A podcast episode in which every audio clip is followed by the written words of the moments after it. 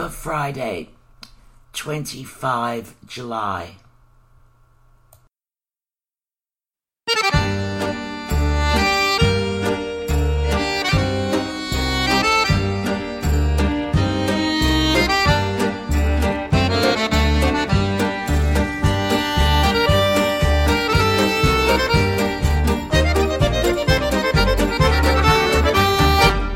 Listening to 3CR 855 AM on digital and on the internet www.3cr.org.au.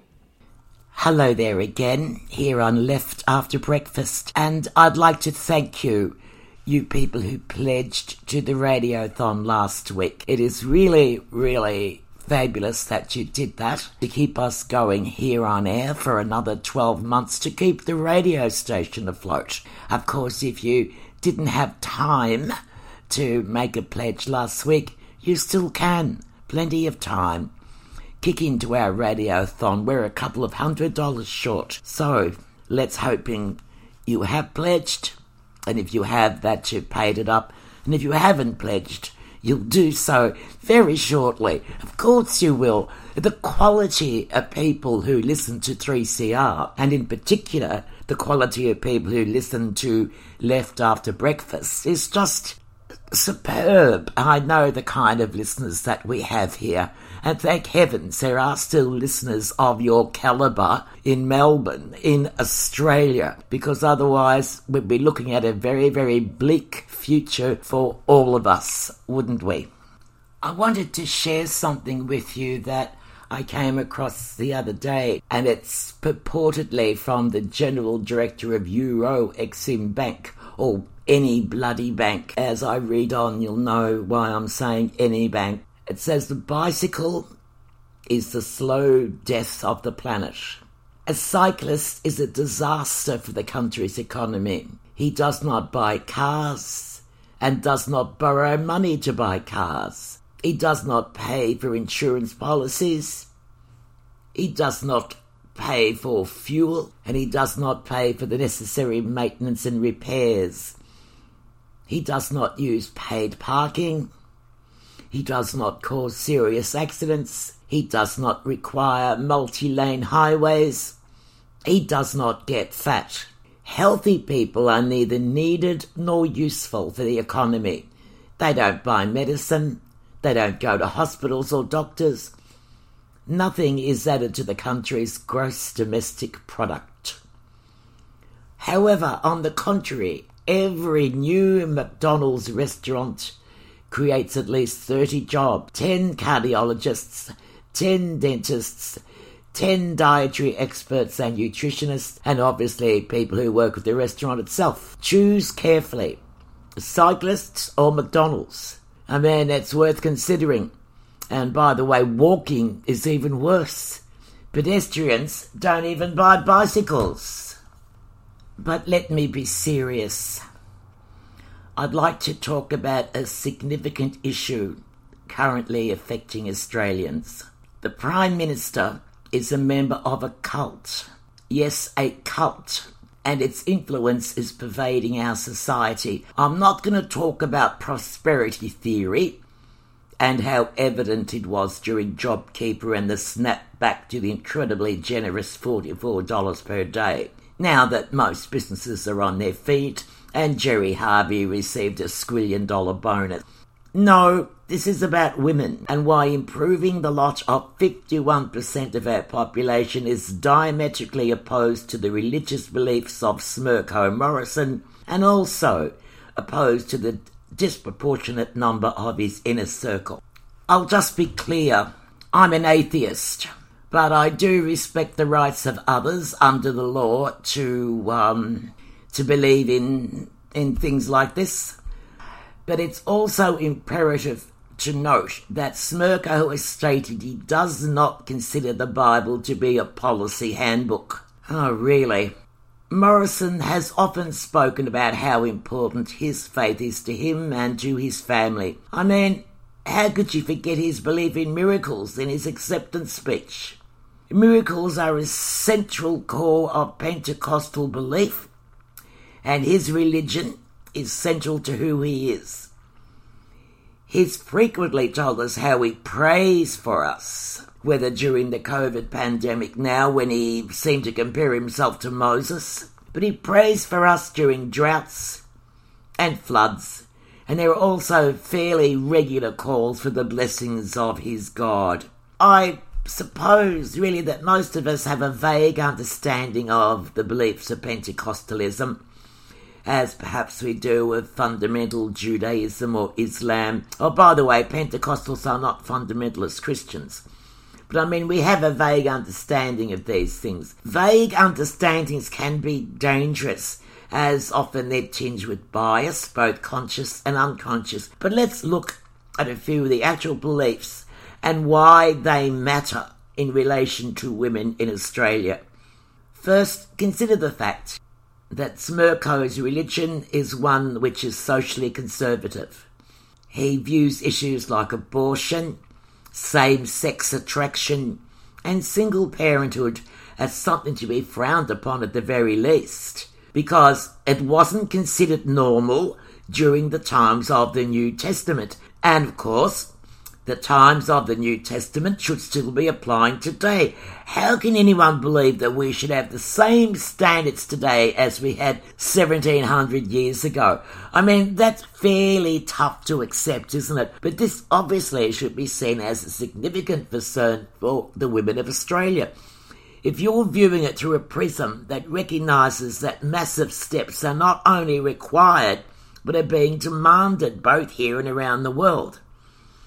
It's interesting to note that uh, Morrison excused himself from the SSM vote. Next is pietism, or the belief that someone's personal relationship with God guides their life path. Now, this is entirely at odds with strong legislation designed to promote women above where they find themselves today. That's because we've had policies that amount to structural disadvantage. Matters such as abortion or addressing the significant problems around the vision of greater childcare, uh, methods of equalising superannuation opportunities. Well, actually, instead of suggesting that women withdraw theirs to escape domestic assault, well, these things are hamstrung by such strong and archaic beliefs. Well, it's hardly surprising that, at least financially, women are proportionally worse off post lockdown than men. Despite all the rhetoric around job figures, close examination of the facts showed that the average earnings per participant in the workforce per hour have decreased, and the industries most affected are those staffed by women. The recent debate around the gutting of the proposed changes to IR law is a demonstrably bit of damage to female workers over men. Now, Morrison's Christianity adheres to certain passages of the Bible, and this is a good one, dear listener. Ephesians 5 21 25. God, it sounds like a disease in itself. Oh, I suppose it is. Ephesians 5 21 25, which calls for a woman to submit herself to her husband's will as she would to God.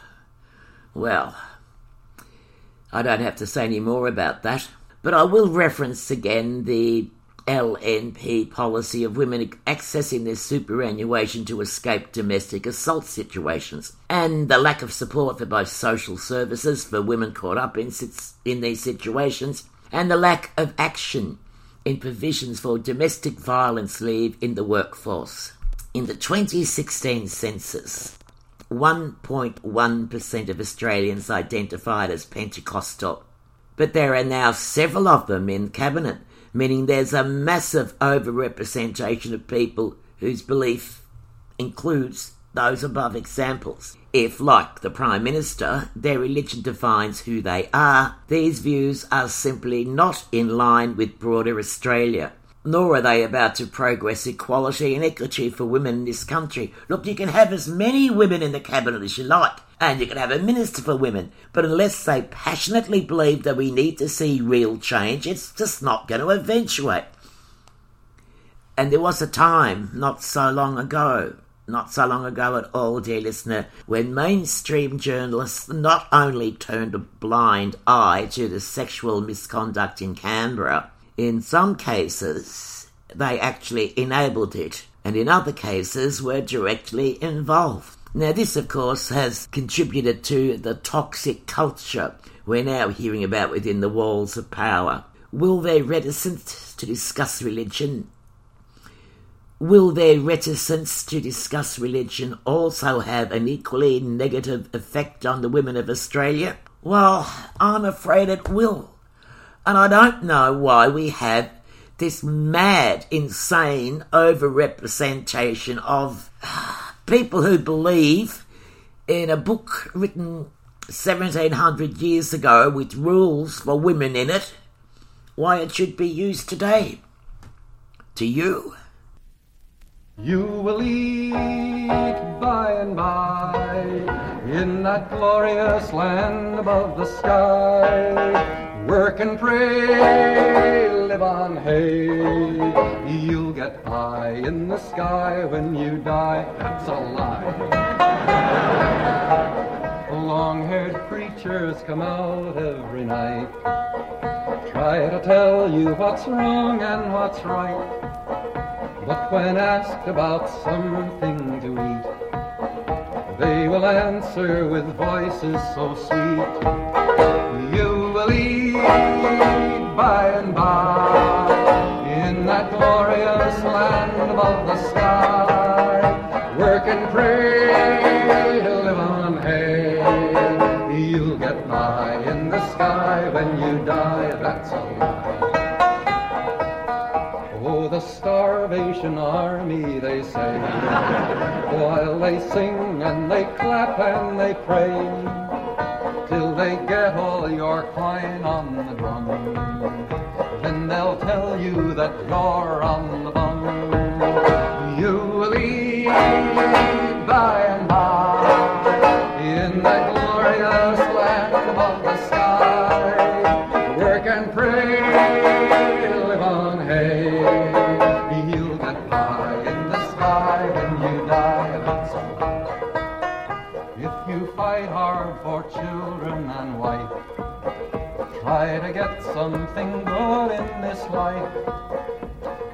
Sinner and a bad man, they tell.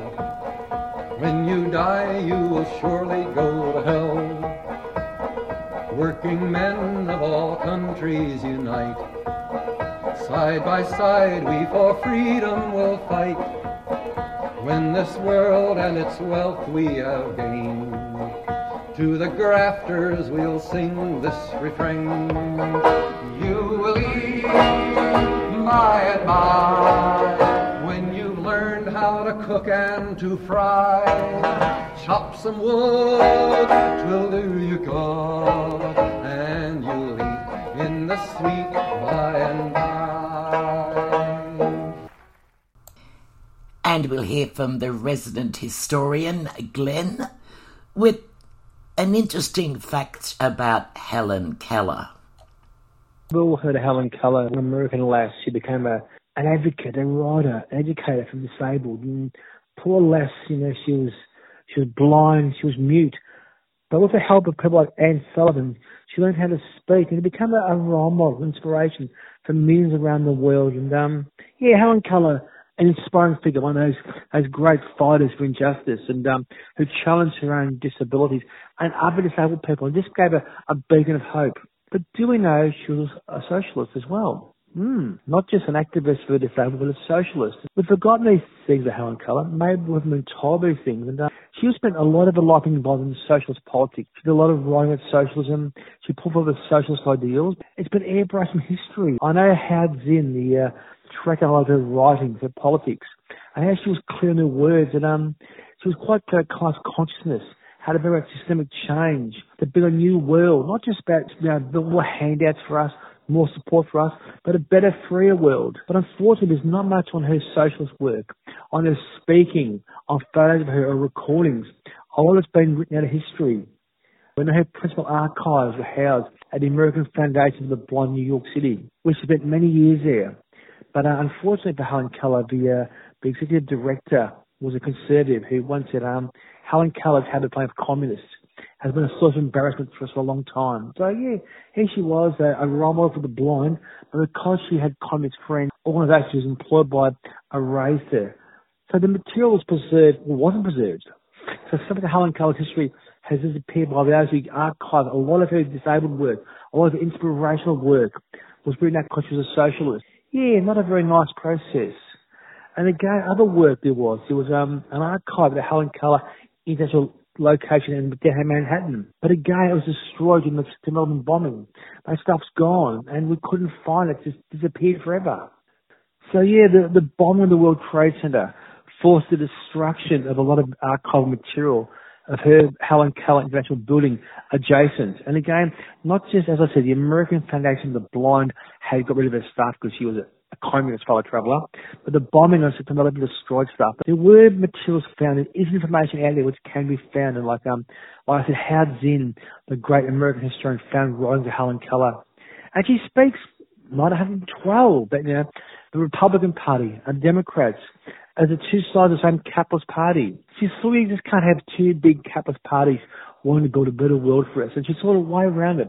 She thought socialism was the way forward. And yeah, here's uh, Helen Keller we don't know about. There's, there's so much of Helen Keller we don't hear about. Not just, you know, her disability we hear about, but the fact she loved nature, her, her desire for nature, natural surroundings. I like all socialists. She likes the good things in life. Yeah, I think we should be inspired by Helen Keller. Learn her writings, her thoughts. And the fact Helen Keller was a socialist to okay, there's a better way of forming capitalism.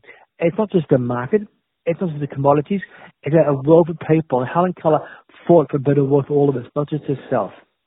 And that's my two box worth. You're listening to Susanna Duff, who's left for breakfast. Uh, my name is Glenn. And until I return very soon on the show, I'll send the words of my forebears, chocolate.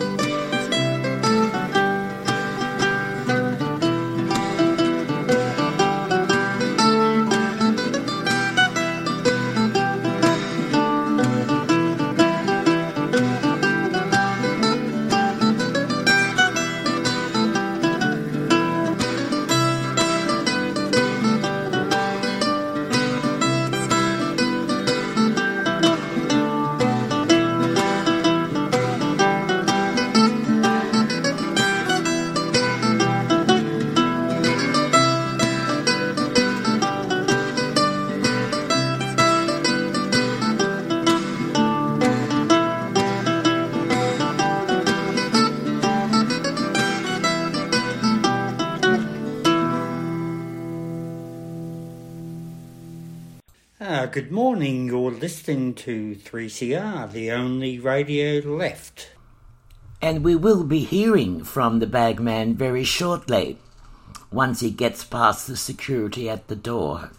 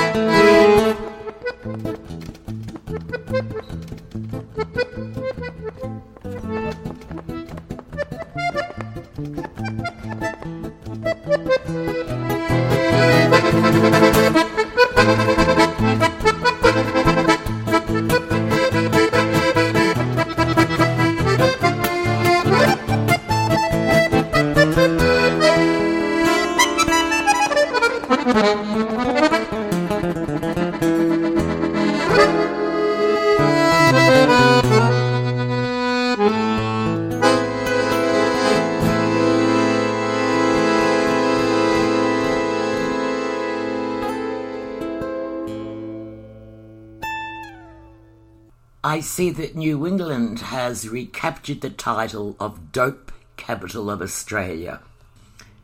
And that's because barking, balmy, beetrooter Joyce, our most celebrated family man, has resumed his role as the nation's number two. Golly, how are we going up there in Parliament, eh, listener? We've got a prosperity cultist who consults eagle paintings for career advice and an habitually pickled pest in the top two positions. Well, it's quite an achievement, isn't it? Even for a nation like us, where we've been sleepwalking through eight years of the lying, nasty party's dreadful cacocracy. Deputy Prime Minister Mickey, um, Mick, uh, Mick, what's his name? He rose from obscurity to become one of the most unrecognised names in politics. He's a man so soporific that migrating birds fall from the sky whenever he speaks. He has the substance of a chalk outline and is now reluctantly returning to his previous role as idiot at large and burning effigies of inner city latte sipping greeny lefties. Barking balmy beetrooter has resumed the position of leading the ignorance pride parade that is the National Party, the fossil fuel obsessed creationists who don't believe in fossils. But the beetrooter is really the answer to questions no one seems to have asked. Do dinosaurs still roam the earth? It seems the Nats have decided that exploiting the credulous rubes who love a character requires more than just dressing as Elvis. And regional Australia does love its outsiders. I mean, how else to explain the incoherent Bob Katter? Really? What about Malcolm Roberts, a little like a diminutive screw loose Lautrec, and boy George Christensen, the floating member for Manila? So it's time to embrace the Nationals ethos of Back to the Future and resurrect a bloke whose redneck joins up at the front. The florid fornicator from New England the beetrooter. You just can't keep a cheap drunk down. While he still thinks that Wi Fi is the plural of wife and that gay marriage will damage our cattle exports, he's back promising that his rotten written days are behind him, updating his register of extramarital interest and announcing his newly discovered humility via text. That's nice, isn't it? But he's no He's nothing unusual about him in the National Party. Despite qualms about his hands on style from the women in the party, one of the Beetrooter's most enthusiastic supporters and a representative sample of the lead paint liquors is Matt Coalface Canavan of the Man Coal Love Association. For Matty, every paddock, every orchard, every vineyard, and every endangered habitat is a coal mine awaiting a government subsidy. Matty's future focused business acumen as sort of along the lines of a VCR rentals franchise is built on the concept of maximizing maximizing taxpayers' inputs to dud investments for familiar benefits to the Angus Squizzy Taylor tradition. But I'm sure that Canavan's support has nothing to do with his brother's investment in a busted ass coal mine. Seriously, Joyce, the great testiculator, waving his arms about and talking bollocks, his puce faced ranting, the apoplectic and the apocalyptic working together for a shared vision of Australia as a scarred landscape of massive holes in the ground, dry rivers, poisoned aquifers, collapsed ecosystems, and dead coral reefs. And on the plus side, a healthy stream of donations from the eco vandals of the mining lobby. The beetrooter himself may well say I'm no Albert Weinstein, confusing the iconic genius with the Hollywood sexual predator and Zimmer frame test pilot, proving the point and rekindling memories of his past proclivities. He declared that after three years in backbench penury, he's a changed man who does not intend to rejoin his fellow Pepe Le Pew club members Porter, Tudge and Laming. He won't be trawling Canberra's night spots. No, his new crusade is to root the country and not the staff. You're listening to 3CR Community Radio, Melbourne's voice of dissent. 3CR Community Radio, 855 on the AM dial, streaming live at 3cr.org.au or on 3CR Digital in Melbourne.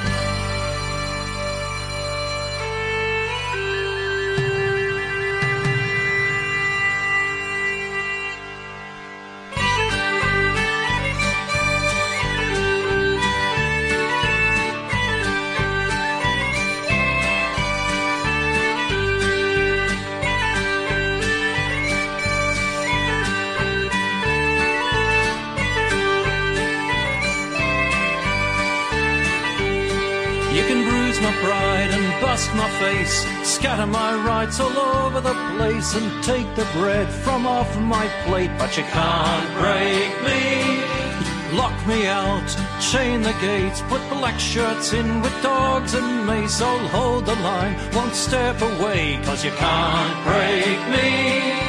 I belong, you belong, we belong to the Union. Don't count me out when I'm on the floor. We'll win again, we've won before. The streets will ring with a mighty roar, cause you can't break me. Stocks rise up on workers' backs. Profits soar while you hand out the sack. Boardroom bullies bloated and fat, but you can't break me. Australia's sold to mates offshore. Backroom deals and shonky law. This day has come, we say no more. You can't break me. I belong, you belong, we belong to the Union. I belong, you belong, we belong to the Union.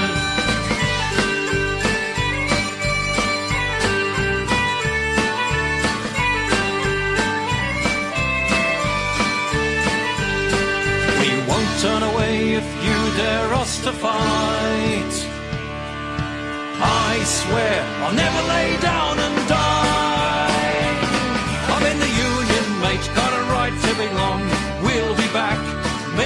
strong, women and men united as one, cause you can't break me. There's a warning here to the men in grey. The pipers come, it's time to pay.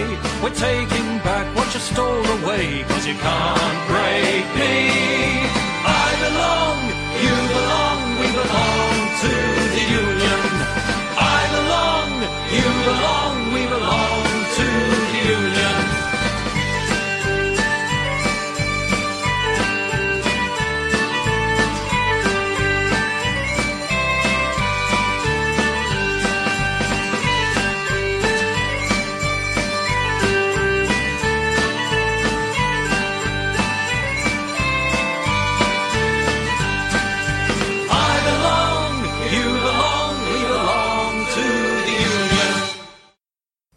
Good morning, Bagman. Good morning, Susan.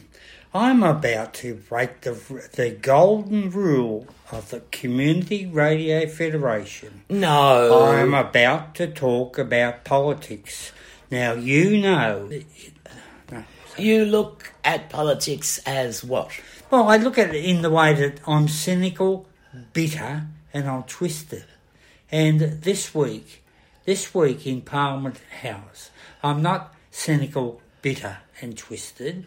I'm almost laughable because the National Party um, have actually elected the beetrooter, Barnaby Joyce, to be the assistant. Uh, oh, no, the, you call it assistant prime Deputy. minister? Deputy prime minister. That's right. And anyway, breaking news and breaking news: the prime minister Scott Morrison's future travel plans have been put on hold Oh, yeah. because of that. According to reliable sources within the Labor Party, Morrison has stated he will never leave the country again and leave the beetrooter in charge as the acting Prime Minister. Oh, I don't know if that's good or bad. But well. it, Well, go to Beet, Be- Beetroot, I reckon. He's rooted everything that was, wasn't tied down, and uh, now he's out to root you. But he said in this week, he said in this week, he's a changed man because he understands women uh, more. And he said, I've got four women, so I know what it's like, and I understand them, and I'm allowed to come back in a, into the uh, the Australian Parliament again. Now, I think we may have mentioned six weeks ago that three years previously, up and down Goulburn, daughters of um, Barnaby Joyce went up and down the street saying what a what a rotten dad he was and what a what a um, horrible man he was for leaving his wife and whatever. They, a- they hired a card, a van or something. They, were, they had a megaphone. Uh, they had a megaphone up and down the streets of Goulburn telling uh, the the voters of Goulburn just what a prick um, their father was. But uh, now apparently it might all be forgotten, for, uh, forgiven. And, well, uh, one of them got a job. oh, one of them did get a job uh, at the 22 years of age. She's now She's a senior advisor somewhere. Senior advisor, that's it, yeah, to John Barilaro in New South Wales. There's no such thing as a free lunch in uh, in Australia. And there's no such thing as nepotism either. Look, I don't uh, have anything against nepotism, Bagman, as long as everyone's name is Duffy. Oh yes, there you go. And your 19 grandchildren also. Um, Well, they'd like a job as senior advisor. Look, um, my 15 year old grandson would make a really good senior advisor to someone. Which hasn't got long to go because No. uh, Barnaby's uh, Joyce's daughter is 22 and she's a senior um, media advisor to John Pal- uh, Bacalaro. Well, she understands media. She knows all you have to do is get in a van and get a megaphone and run up the street. Up the streets Run up High Goulburn. Street. Bloody oh hell. my God! Oh well, we've got a uh, and we've got a Pentecostal and we've got a piss pot uh, in charge of this country A Pentecostal and a pisspot. and the piss pot. Uh, Well, he is well known for being a drunk, isn't he? Well, you've got to remember, Susan. Remember last year, just 18 months ago, on Christmas Eve, from a back paddock of uh, Barnaby Joyce's house, he uploaded a video of himself saying angrily, and I quote him here, I'm sick of the government being in my life. Now, he was red faced. He was, uh, he's, uh, his nose was bulbous, and he was obviously uh, under the influence of something else. Sick Mm. of the government being in his life. He was the government at the time. Well, he may have been the uh, acting prime minister at the time. Uh, I can, uh, I could just imagine. And I see that some people got upset last week because Peta Credlin got a gong in the Australian um, uh, awards. Now, Peta Credlin, and I, I don't don't uh, deny that she uh, she earned it. Uh, a lot of people were angry about it, but the simple fact is she was uh, nominated for her life or for the work she has done in the Australian Parliament. She hasn't got a gong for journalism. No Well, way. no. No way. She reports at times for Sky News, and uh, there's no way that she could get a, a, uh, uh, a gong journalism. But what did she do in the Australian Parliament that she got a gong for? Well, she was uh, probably um, acknowledged as the person responsible for Tony Abbott, and probably. And that's worth an award. Oh well, no. She she also brought down the the uh, the Abbott government also. Well, so That's worth yeah, an award. that's worth an award. But she did not get a gong uh, for journalism because if you look at television, have you got a television? Yes, I have, Have you television. got Sky Television? No, You haven't. of course not. Let me tell you. Please, Let- bag man. Let me tell you that on the ABC, there's a program every Sunday called The Insiders, Mm. and a political debate and whatever. Followed that is The Offsiders, Yeah. and they talk about sport and whatever. Now, Sky News has gone one better than that, and they've got a program called The Outsiders. Jesus. Now, not one sing- a single uh, brain cell would have come together to uh, name the outsiders, and it's hosted by people like Rowan Dean, um, lunatic, and also Rita Panahi from the uh, Herald Sun newspaper. So, you know. Got to be be careful what you read because you may be influenced uh, in some way. It's a very strange, this habit of suddenly throwing around uh, awards and things. Well, throwing around gongs on the Queen's birthday and stuff for people who haven't really done anything. I mean, Oh, Prince Philip got one. Tony, he, he Tony a, gave him one. gave him a bloody knighthood. He gave a duke a knighthood. That was just a bit of a, you know, thumbing your nose at Australia. The way that Abbott made himself uh, the Minister for Women. There was just thumbing your nose at the 51% of Australians. That's, that's just a... Tony Abbott was just like that.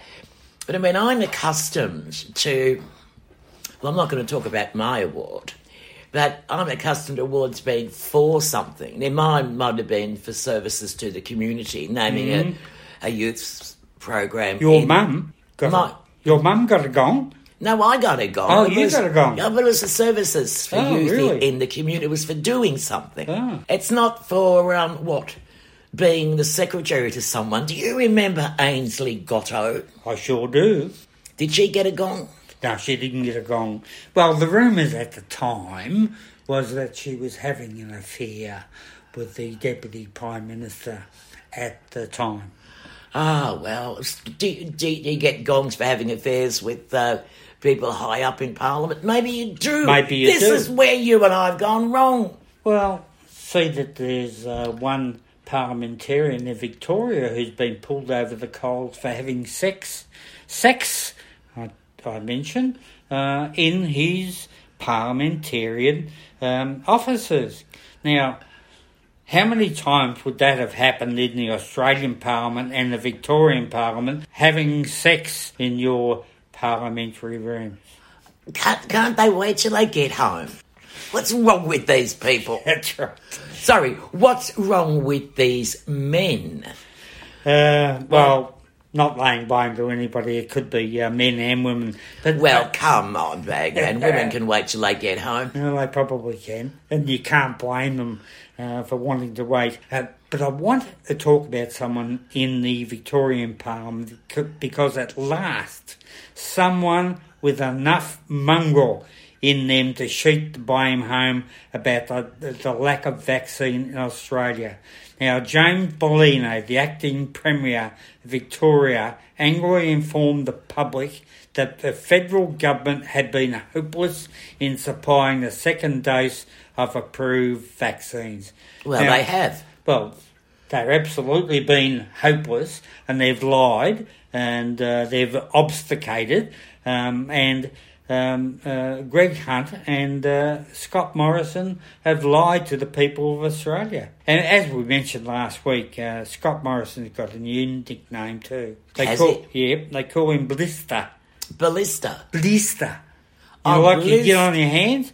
They call him Blister because he only appears after all the hard work has been done. Like to get on your heel. After you've been walking for too long, mm. climbing up the mountainside, and you oh a blister. I thought you were saying ballista, you know, a, a war machine. No, no, no. Did you see, talking of Smirko, that he took 102 people with him on his trip to the G7 to which he was not invited? No, but I'm sure. No, I'm sorry, I take it all back. It was a 102 seater plane, Oh, right. and he took 43 people with him, Oh, yeah. plus himself. Did they socially distance? Well, maybe they did, Hmm. but the plane came home with no one else. Oh, really? They didn't pick up any of those stranded Australians. But he, he called into a graveyard about 50 miles uh, into the countryside. Oh, he went to do a bit of family genealogical research. that's right, look which he his- said was just by pure chance while he was there, whereas we know that one of his assistants told the news twice that yes, she spent some weeks doing some family genealogical research for him and told him where the places were. And when he got there, he said, "Oh, just while I was here, I'll just, I'll, I'll just, just call in and find the information about Uncle Horace. Yeah, he's just a liar. I mean, we He's know the that- liar from the Shire. We know that politicians lie, but normally it's for a reason. They lie because they don't want you to know where they've stuck the slush funds or something. Yeah, well. But he just lies. It comes naturally to him.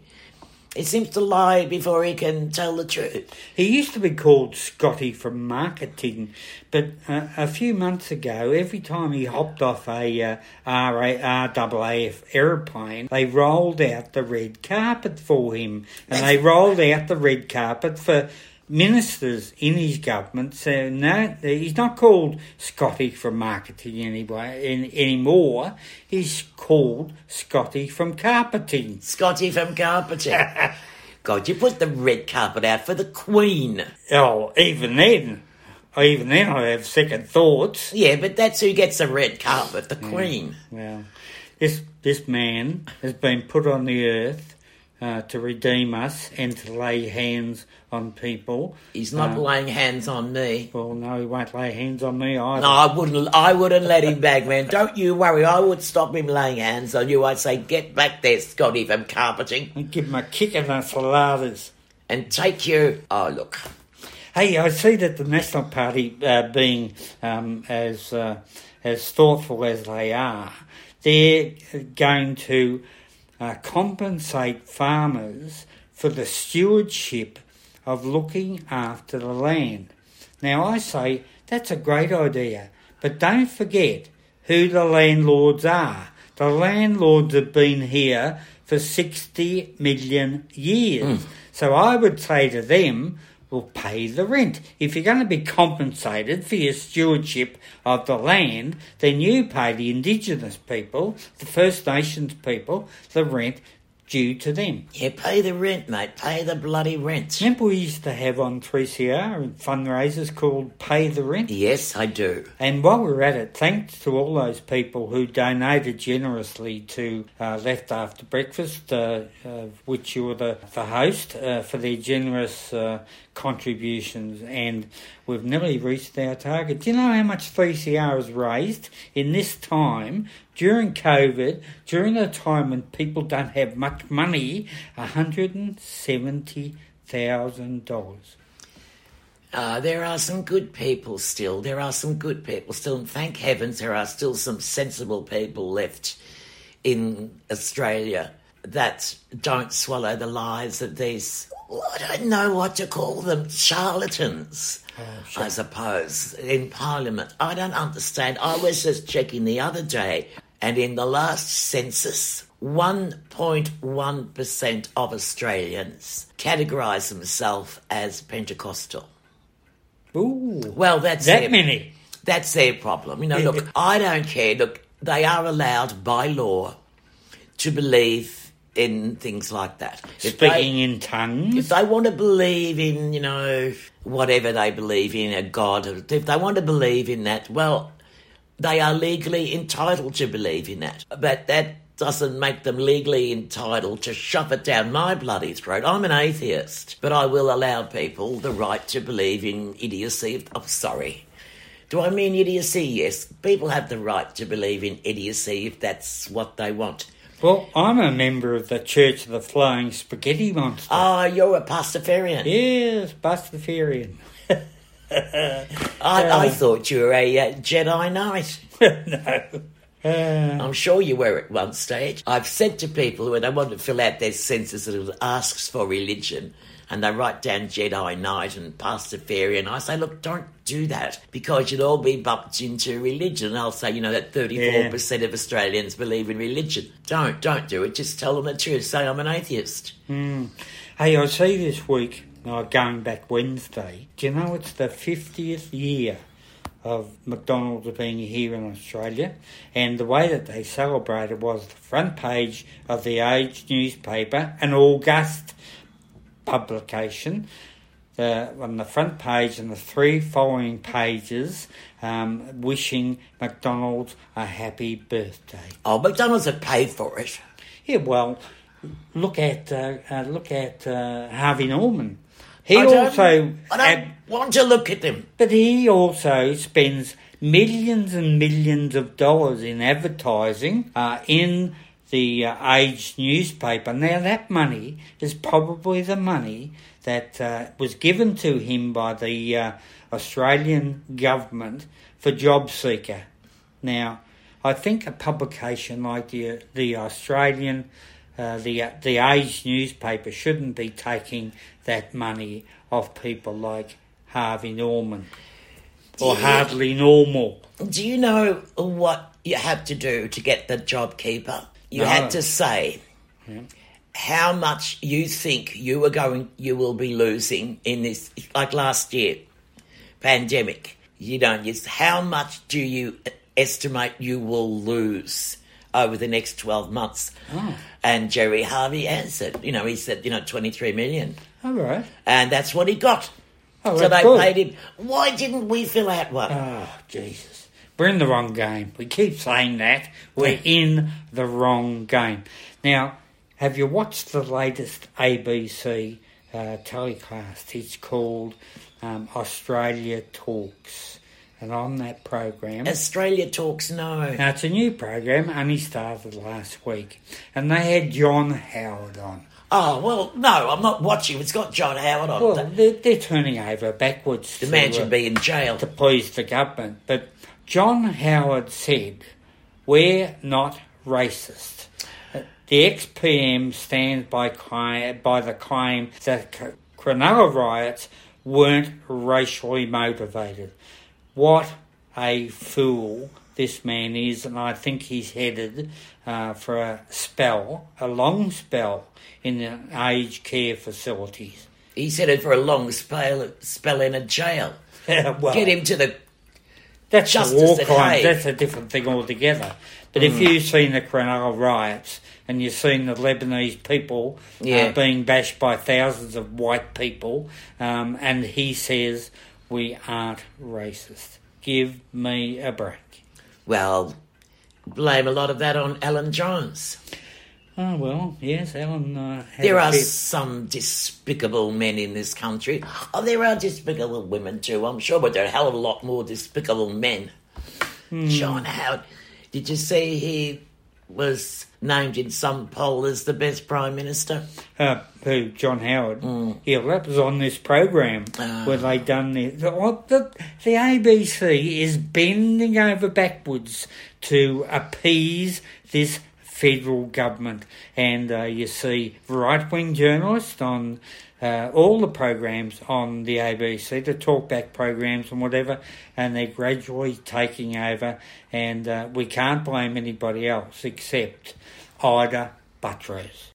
Now, I'm going to warn you, Susan, there's going to be a new way of voting fairly soon because uh, people like James McGrath, a senator in the Australian public, and Erica Betstyle Premier, and also Uncle Eric will be moving uh, in Parliament that people will not be able to vote in elections unless they can identify themselves properly. Now, Indigenous people, homeless people, other people who don't have a form of identification will not be able to vote unless they can prove whom they are. That's what Trump tried. Oh, well, so. So why, why wouldn't we try it then? Oh, Smirko's a fan of his. Yeah. That's why um, Biden wouldn't speak to him when he went over for that summit. yes, No, but it's quite, it's quite, it worries me, Bagman. Look, we know that capitalism cannot keep itself going because it's all about exploit, consume, exploit, consume. But there's only so much that can be consumed, and we're running out of resources, running out of everything. We're running out of the climate. But you know, capitalism, something is going to happen. It's going to have to crash. But we, we only have two ways to go. One is socialism and one is fascism. Dearly though I would love to see, you know, socialism come through, we're not going to. I know it's going to be fascism. And But- we're going to see you and I nearing the twilight of our Our years, years. are seeing fascism come into Australia. When we are in God's waiting room, is that what you mean? I'm in. I'm not in God's bloody waiting room. Thank you very much, Bagman. Neither are you. Oh, well. Who would say something like that to a fine, upstanding comrade like yourself? Ah, well, I tell you what. You know, celebrity chef Manu Feildel. I think he was on that program called My Kitchen Rules. I, I know. Year. I know the man you mean, He was- Frenchman. yeah. That's right, and he was there with a, a nut job called Peter Evans. Oh, with Who a believed in raving brain broth and whatever. maniac. Now he says, and I quote him. He This is Manu. Manu, not Evans. He says surging rent, food prices, and wages mean he is unlikely to ever start another restaurant in Australia. Oh, Well- good. Well, and we can't do anything about surging rent, uh, Manu. We can't do anything about food prices. That's in the hands of the capitalists or whatever. And uh, if you want to have a battle about wages uh, being too exorbitant in this country, uh, we are almost on a level of slave wages, especially people in the retail, hospitality, and catering uh, sections of our economy. Now, now, now, there's no slavery in Australia. There never has been slavery in Australia. Didn't our smirking Prime Minister tell us that? Well, he did, but I don't believe him. Well, he's a liar, that's why. Well, you see people uh, come to this country hired by labour hire companies acting on behalf of farmers and whatever that are put in shocking conditions, paid shocking wages, exploited to the nth degree, and people say we don't have slave labour in this country. Uh, You know, those uh, chefs, what are they called? Celebrity chefs. ah, yeah. That means they're disappearing up their own arse. Or they're on the telly. Oh, yes. That's what makes them celebrities. Um, I have a fondness for one of them, and that's that little Cockney bloke. Oh, he's not so little anymore. So Jamie, um, Oh, Jamie Oliver, Jamie Oliver. little Cockney fella. He was quite a shock when he first appeared because chefs didn't talk like that. they, but he pushed a thing for proper food for children at schools. Yes. Changing all the, the duck shop, whatever they call it over there, all those things. Um, he also had a very anti fast food thing. He also did a couple of TV spots about what was in McDonald's. And I'm afraid that was what pushed him sort of over the edge and made the big people who, those big awful men, not like him. Mm, well, Because he shouldn't have gone around showing you what uh, manufactured meat is Mm. that's in McDonald's burgers. It was just, I couldn't watch it. It was too sickening. And he also had four restaurants across England where he employed people of disadvantaged background and paid them the proper wages. And the proper everything was paid, all whatever. Did I have super in UK? Who knows? But everything was paid properly. But they're doing that stuff about McDonald's, I'm afraid. I'm not saying McDonald's did it to him. I'm just saying that he was pushed out of business. He had drive-by smashings of his restaurant Go and his young restaurant workers, you know, physically stopped from going to work on. and treated badly. So one of them is all right. I'll always um, go for Jamie Oliver. The other ones can, well, they can jump in the lake. Well, and you also got to be careful about what you say about McDonald. Well, I didn't say it. Jamie No, McDonald, uh, James, right. sorry, But- Jamie Oliver said it. But I also uh, wrote a book called Rip Off Ronald back in 1982 and launched the outside of the headquarters in, of all places, Smith Street in Collingwood. Yes. And uh, pretty soon I found, well, the book was a, a an overnight success, but soon I soon I found myself being sued for three hundred and ninety thousand dollars back in 1982. A oh. veritable fortune. Almost a parliamentary salary. My God. so I've got to be very careful about what you say about McDonald's and the type of people that eat there because parents don't take their kids to McDonald's. The advertising is directed at- the children, and the children take their parents to McDonald's. And it's aimed at the four to six year old children, and they're indoctrinated in the way of McDonald's. Personally, I've never eaten McDonald's in, in my life, and don't intend to. Well, I'm not saying a word about that, Bagman, except you're in pretty, pretty good health. Well, that's because I don't eat at McDonald's, and I no, eat, you mean you don't eat fast food. well, I only eat what I watch television. I only eat what Jamie, what's his name again? Oliver. Jamie Oliver suggested what I eat. He's good because he does cooking shows for men. It's for men to do. Yeah, It's right. real boy stuff. It shows you how to make a really good, healthy hamburger. Oh right. I also take fifteen tablets a day too Oh, to right. keep you alive.